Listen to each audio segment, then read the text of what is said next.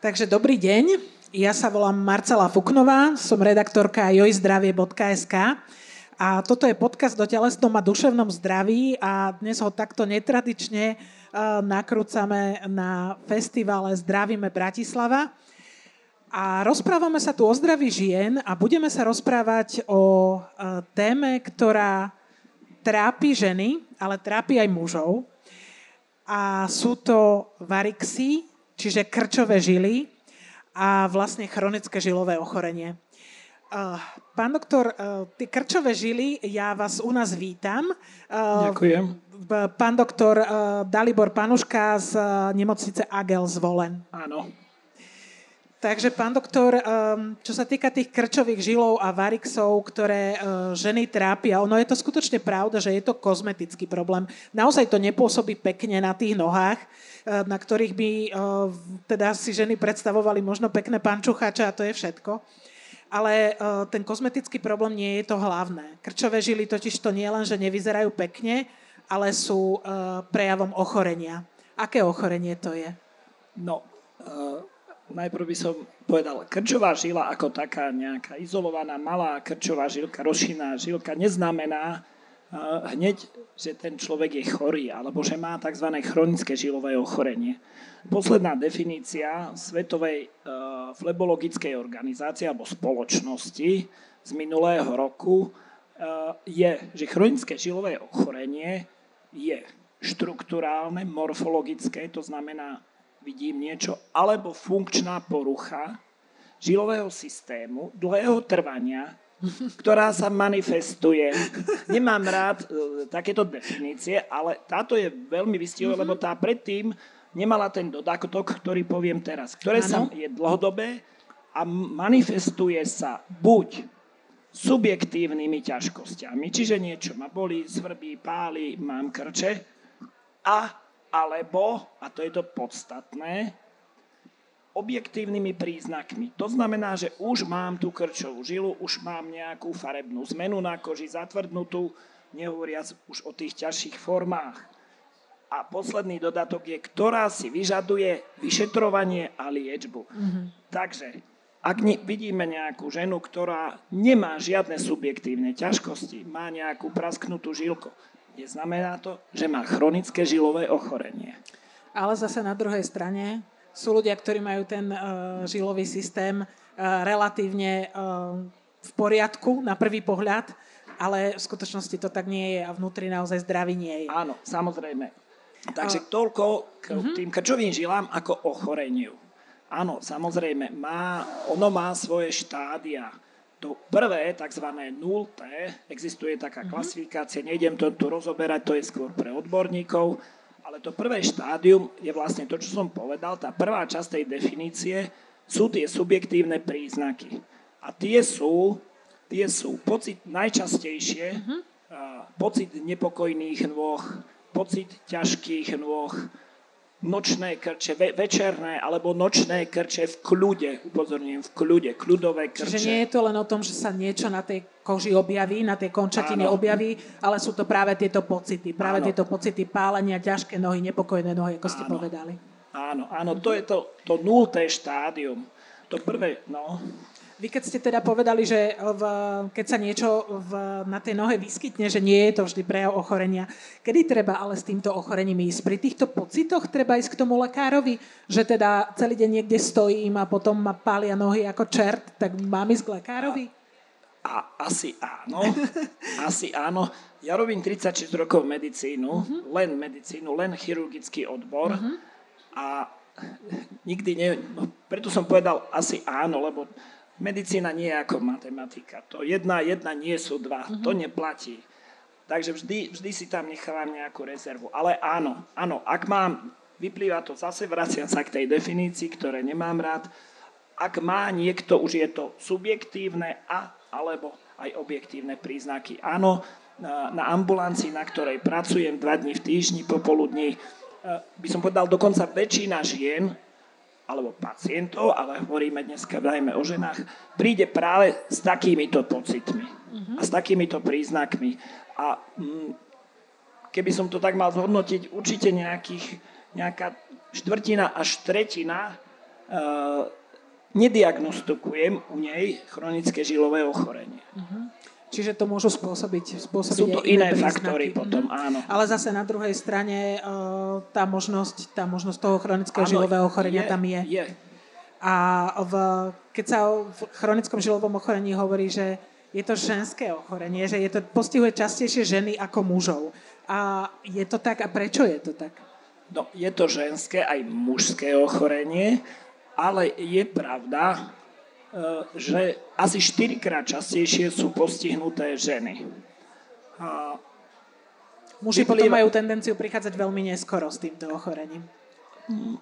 Asi áno. Sk- muži si to skôr nechávajú do tých neskorších a ťažších štádí. otvoreného vredu áno, áno, áno, áno. Takže je to tak, uh, ako ste povedali, tých faktorov, prečo uh, ženy častejšie je, je viac.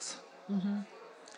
Zrejme jednak hormonálna výbava, jednak tehotenstvo a tak ďalej áno, to a tak sú, ďalej. To sú, áno, to sú tie, uh-huh. tie... My sme si hovorili o tých, o tých rizikových faktoroch, ktoré uh, prispievajú k tomu, že môžeme dostať chronické žilové ochorenie, uh, v, ktoré možno môžeme ovplyvniť, s čím môžeme niečo urobiť a s čím nemôžeme urobiť nič. Ktoré sú také, že toto sme dostali do vienka a ktoré sú také, že s týmto sa niečo urobiť dá, aby sme tie nohy mali zdravé. Áno, máte, hovoríte správne. E, tých rizikové faktory presne sú ovplyvniteľné a neovplyvniteľné. Medzi tie neovplyvniteľné patria rôzne genetické predispozície. E,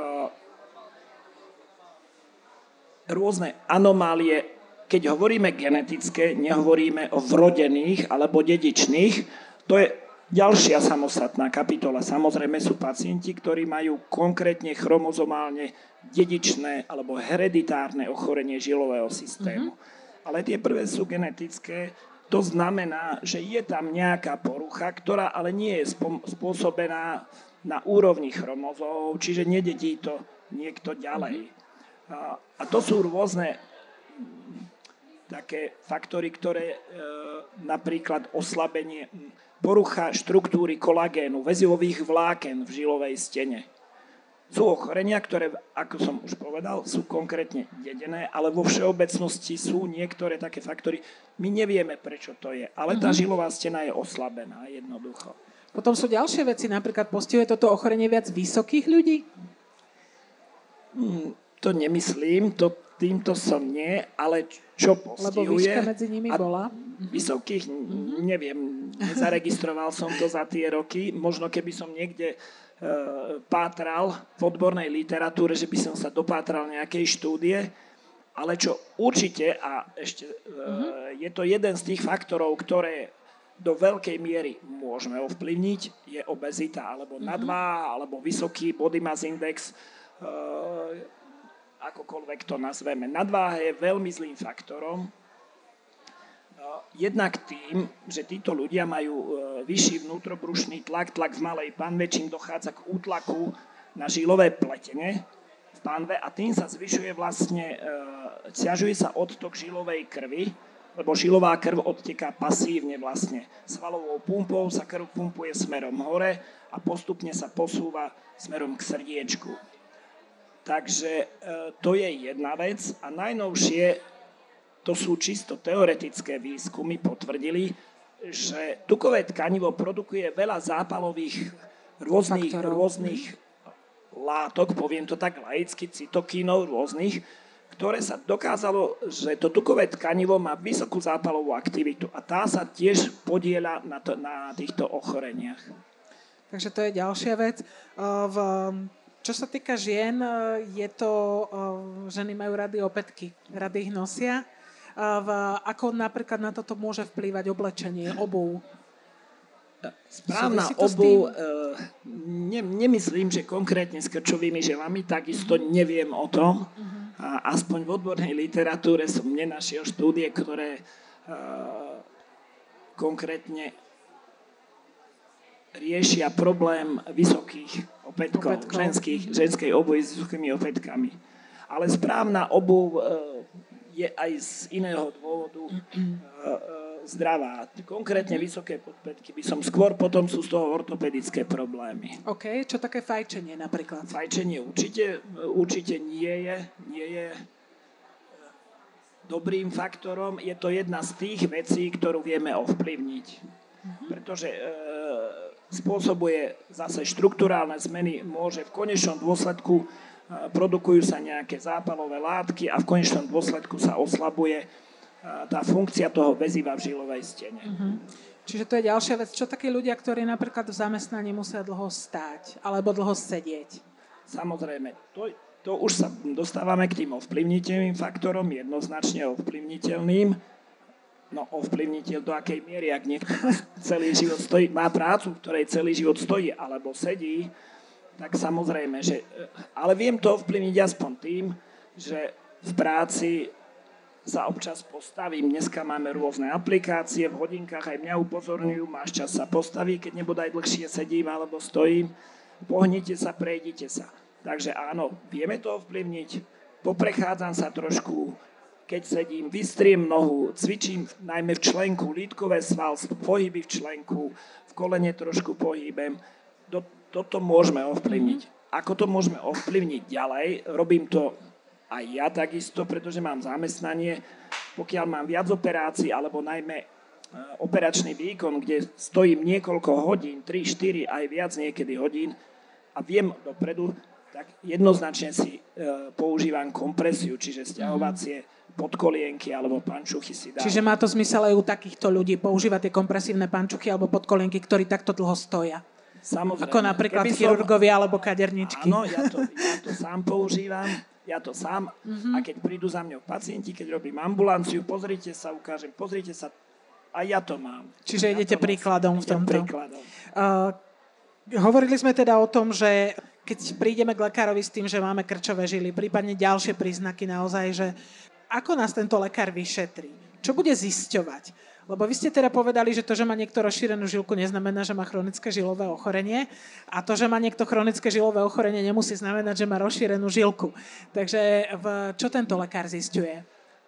Úplne základom je najprv odobrať správnu anamnézu, my hovoríme. To znamená, porozprávam sa s tým pacientom, aké má ťažkosti, Niekedy ho hm, nemali by sa dávať pri tých otázkach na sugestívne otázky. Treba voliť správne, správne otázky alebo naviesť toho pacienta, aby nenápadne, aby nám porozprával o tých ťažkostiach, pretože tam niekedy aj, aj maličkosti vedia zavážiť.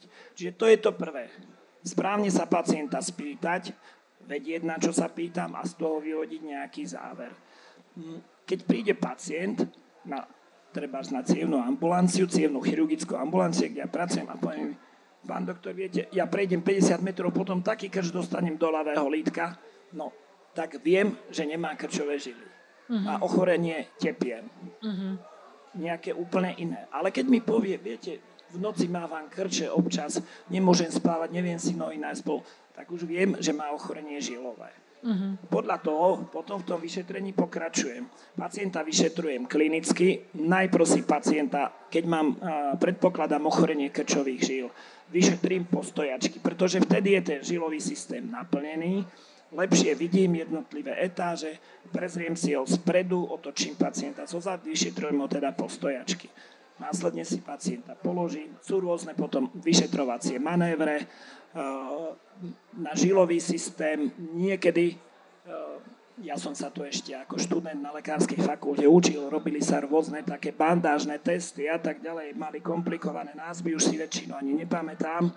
No to dneska nahradzuje a to je to, čo by pri vyšetrení cieľ malo byť, alebo žilové sonografické vyšetrenie, tzv. duplexná sonografia, čiže vyšetrenie e, tých žil, E, prietokov v povrchovom, v hlbokom systéme, spojenia, tak my to nazývame tzv. spojky medzi povrchom a žilovým systémom, smer toku, e, smer toku pri zvýšenom tlaku v žilovom systéme, na to zase sú rôzne také manévre, ktorými to dokážeme. A z tohto dneska sa za tzv. duplexná, duplexná sonografia považuje za dominantnú pri diagnostike žilových, žilového ochorenia. Čiže dá sa na to, dá sa na to takto pozrieť. Eh, v, ako sa žilové ochorenie lieči.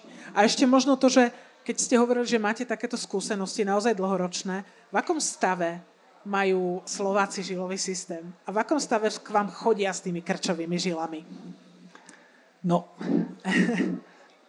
neviem, ako je to vo svete celkom. Mm-hmm. Chodím síce po uh, rôznych odborných podujatiach, či už workshopoch, kongresoch a tak ďalej, uh, ale neviem reálna, aká situácia je v iných krajinách, ale veľa pacientov chodí v pokročilých štádiách, v treťom a štvrtom štádiu, ktoré v podstate už sú tak irreverzibilné, čiže nezvratné tieto zmeny. Takže tieto zmeny sú už nezvratné.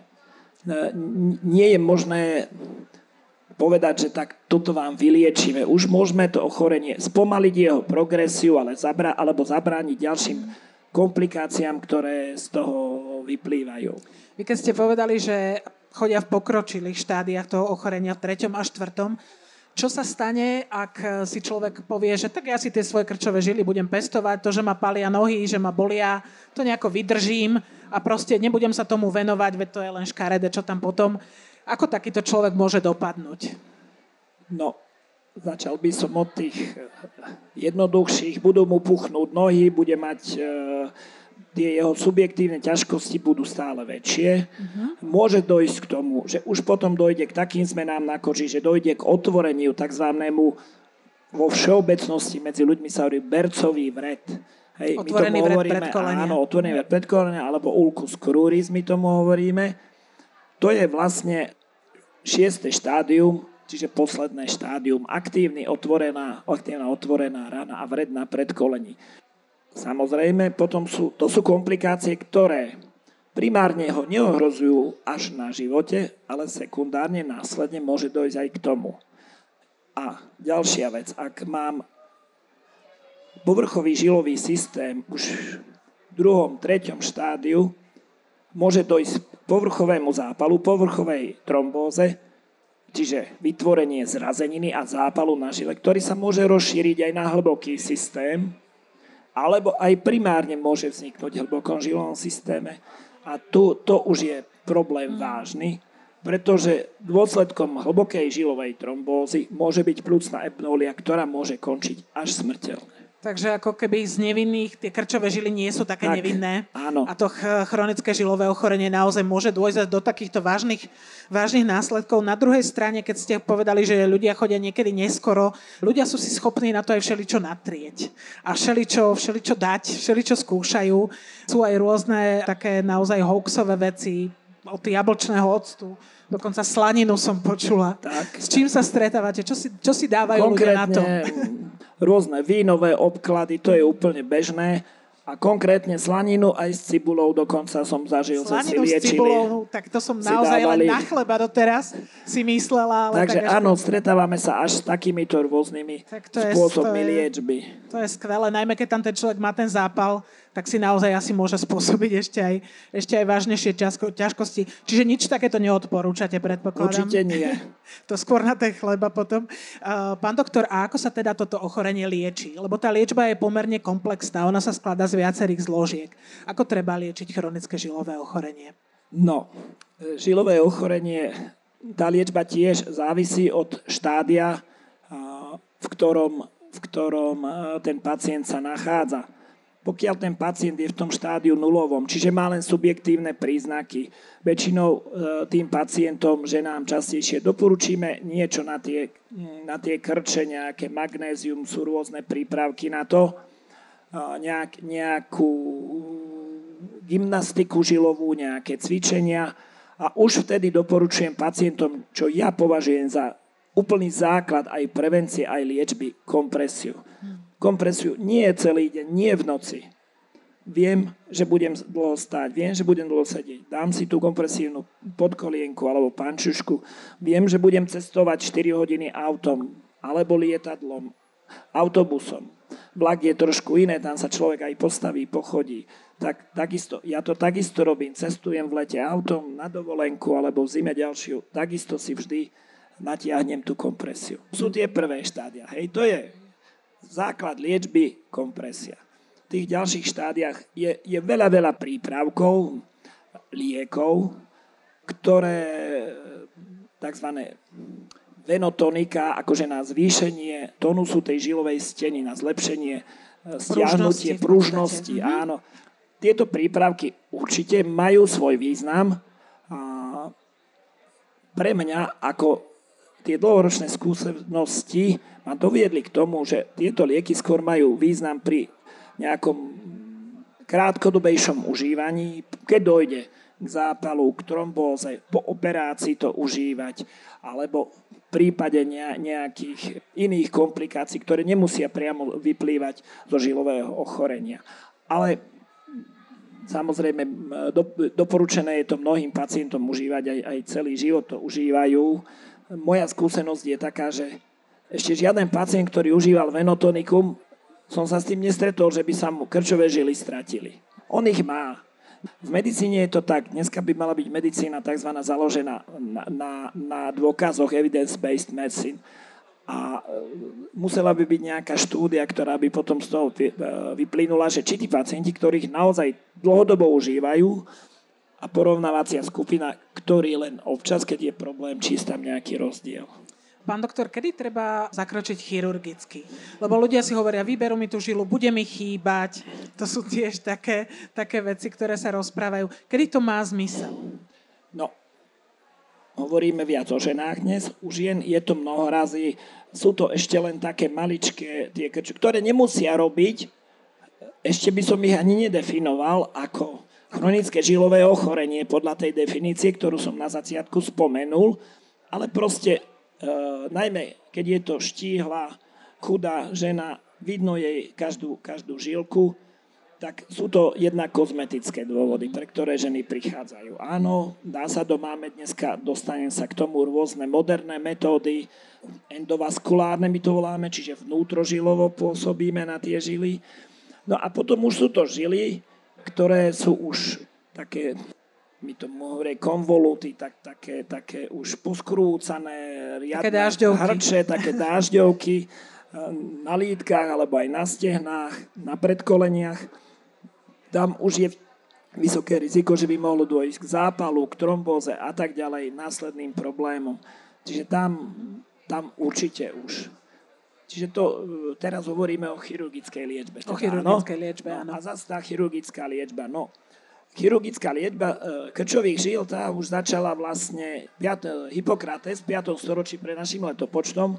Už prvý, ktorý už doporučoval nejaké napichávanie žiel, vyťahovanie krvi alebo popálenie tých uzlov krčových žil.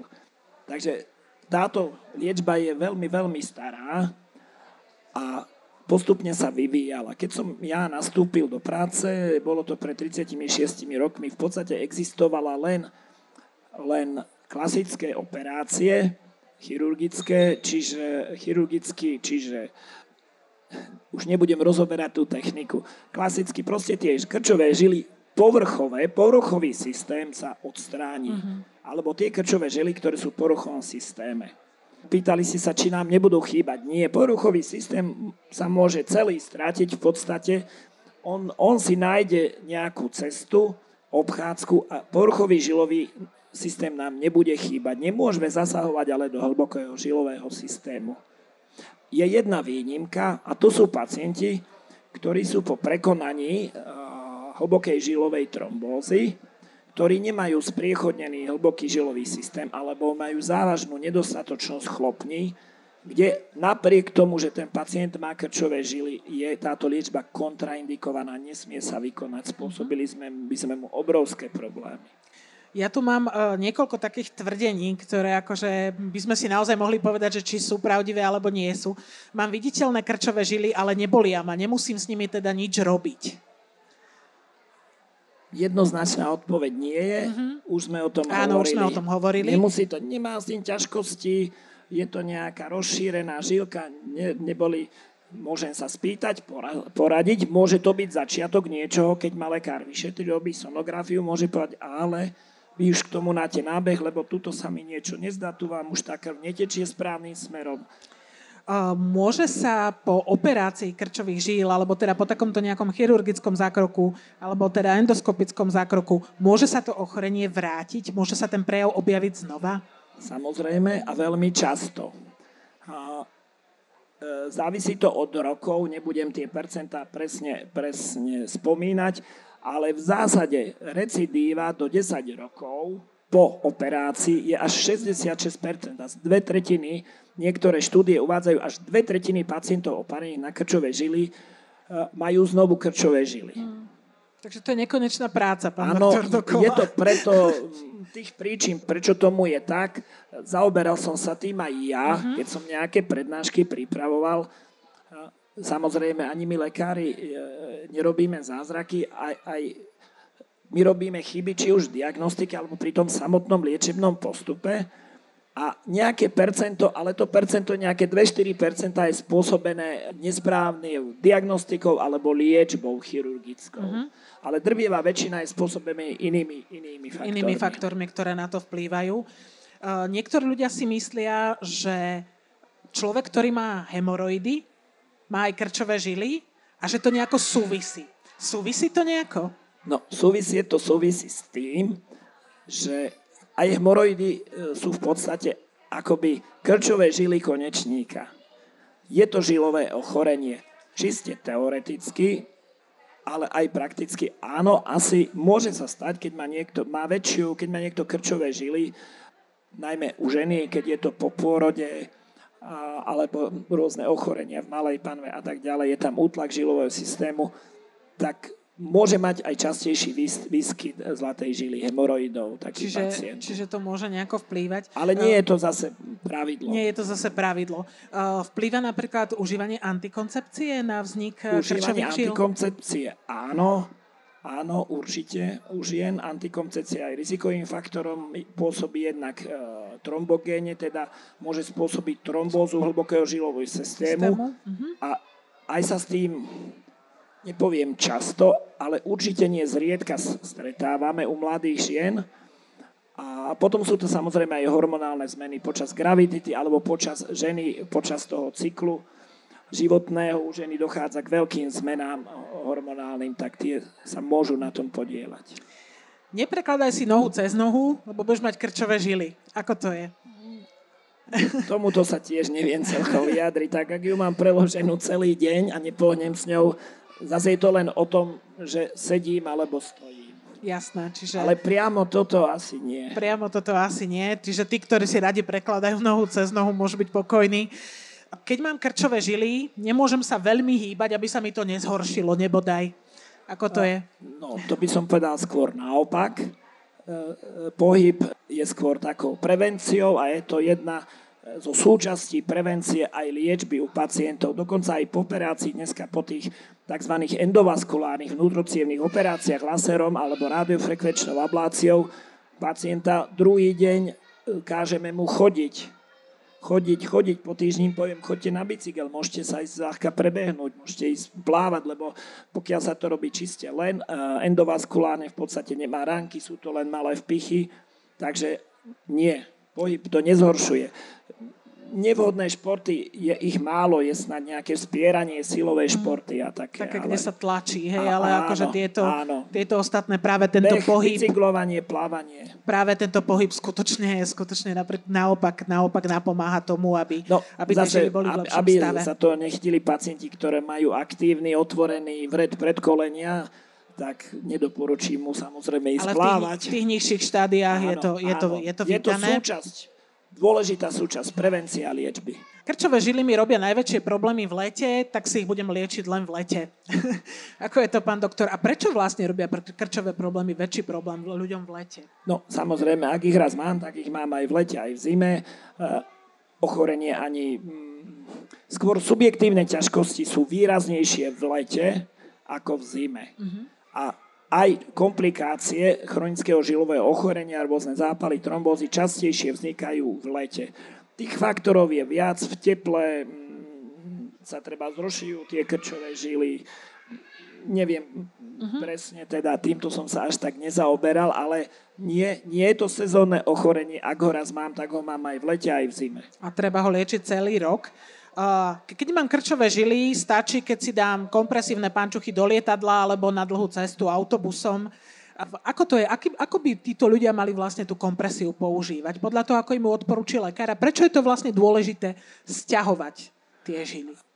Dôležité je to preto, aby sme zabránili naplneniu toho žilového systému, tou krvou, ktorá tam stojí, keď nebodaj už mám krčové žily, už sú niektoré z tých chlopní poškodené, uh-huh. žily sú, poviem to, laicky roztiahnuté, zvyšuje sa ten vnútrožilový tlak, žilová hypertenzia a z toho potom následne vznikajú komplikácie. Preto tá kompresia je veľmi dôležitá a ja ju naozaj pacientom zdôrazňujem opakovane ako základ prevencie a liečby keď je nenaplnený ten žilový systém, tak tá trombóza v tom poruchovom žilovom systéme prakticky nemôže vzniknúť, lebo tá žila je prázdna, je skolabovaná. Čiže, čiže je to na jednej strane ako v podstate veľmi jednoduchá metóda. Veľmi jednoduchá. A na druhej strane veľmi účinná metóda. Áno, áno. A už sme o tom asi dnes hovorili aj, samozrejme, podľa charakteru zamestnania a práce e, používam tú kompresiu. Potom sú tam určité zásady, e, úplne ideálne, keď je mať tú kompresiu či elastický obväz, ale dneska máme tie kompresívne rôzne podkolienky, pančušky, mať ju na nočnom stolíku a skôr než nohy zvesím z postele, by som si to mal natiahnuť. Mm-hmm. Čiže ešte predtým, než človek vlastne sa naplní ten žilový mm-hmm. systém. Čiže pred tým naplnením si ho stiahnuť, áno, áno. dá sa povedať. Uh, keď sme hovorili o tom pohybe, vy ste povedali, ktoré športy nie sú vhodné. Existujú naopak nejaké cviky, ktoré môžu pomôcť pri liečbe chronického žilového ochorenia? Sú to úplne jednoduché, ako som už asi spomínal. Uh, sedím, trošku pohybem uh, v členkoch nohou, robím taký pohyb hore-dole, tým sa mi napína lítkové svalstvo, kde ide ten žilový systém, krv sa tam rozprúdi. To sú úplne veľmi jednoduché základné cviky. Trošku sa postaviť, poprechádzať. Uh-huh. A keď sme pri tých športoch, najideálnejším športom je plávanie. Z keď dôvodu... nemáte teda ten otvorený vred predkolenia, tak, áno. áno. A to jednak z dôvodu, pôsobí tam niekoľko faktorov. Jednak pôsobí tá, keďže plávam, hýbu sa mi svaly, pôsobí tá svalová pumpa, krv sa hýbe, a druhá vec je, pôsobí priamo tú kompresiu, robí hydrostatický tlak vody. Lebo tá voda to vlastne, no. vlastne ťahuje. Takže plávanie je ideálne, ale takisto aj beh, už možno nie nejaké vytrvalostné behy, ale prebehnúť sa, bicyklovanie je veľmi vhodné takisto. Mm-hmm. Moja mama a otec mali e, krčové žily, budem ich mať určite aj ja. Určite by som nepovedal, lebo zase už sme o tom dnes hovorili, sú faktory genetické, čiže niečo, ničím sa narodíme, ale nie je to dedičné, nemusím to zdediť. Čiže nemusia mať. Pokiaľ ale obidvaja rodičia mali a dajme tomu v mladom veku je vysoká pravdepodobnosť alebo vyššia pravdepodobnosť, že ich bude mať aj dieťa, ak je to dcera, tak ešte vyššia, ako keby, keď je to syn. Ale zase, to sú, hovorím, to sú tie nededičné, možno genetické, nejaké poruchy vývoja e, tých kolagénových, tých väzivových vláken v cievnej stene. Potom sú to, to sú už tie závažné dedičné ochorenia, mám ich tu nejaké, lebo nejaké sú. ich veľa, sú konkrétne poruchy. Dneska sa vie konkrétne, ktorých, ktorých chromozomov tej genetickej výbavy. A to sú ochorenia, ktoré jednoznačne ich bude mať. Ale dajme tomu áno, môžeme teda mať k tomu ten sklon, to je asi častejšie áno. než tie ochorenia, ale áno, zase na druhej je... strane je množstvo faktorov, ktoré môžeme ovplyvniť my sami áno, našim životným áno, štýlom. Áno. Tak ako ste povedali. Pán doktor, ja vám veľmi pekne ďakujem za zaujímavé informácie. V, ja si myslím, že teda jeden z odkazov je nenatierať si na to kadečo, žiadnu slaninu s cibulou, ako ste povedali, ale skutočne uh, ísť sa poradiť naozaj pri tých príznakoch, ktoré ste spomínali k lekárovi a uh, snažiť sa ten svoj životný štýl prispôsobiť tomu, aby sme mali tie, tie nohy zdravé. Áno, a znovu to tak zdôrazním, prevencia. Prevencia a podľa mňa kompresia. Ja ešte na záver som povedal, ak, e, ak toto niekto bude počúvať, uh-huh. ak nás niekto sledoval a bude to následne ešte na podcastoch počúvať, uh, treba si uvedomiť, že toto je, mohli by sme hodiny a hodiny a dní sa rozprávať o každej jednej otázke, o ktorej sme tu dnes hovorili. Toto bol, snažil som sa pripraviť na túto, na túto debatu, aby to slúžilo pre, pre laikov ako taká, také základné informácie, čo by asi mali robiť. Lebo téma je to, tak ako medicína je strašne široká, široká. téma. Tak aj samotné krčové žily, chronické žilové ochorenie sú veľmi široká téma a vyskytujú sa naozaj často. Čiže ja som rada, že sme sa mohli stretnúť, že sme sa mohli o tom porozprávať. Ďakujem pekne, pán doktor. Ďakujem aj ja.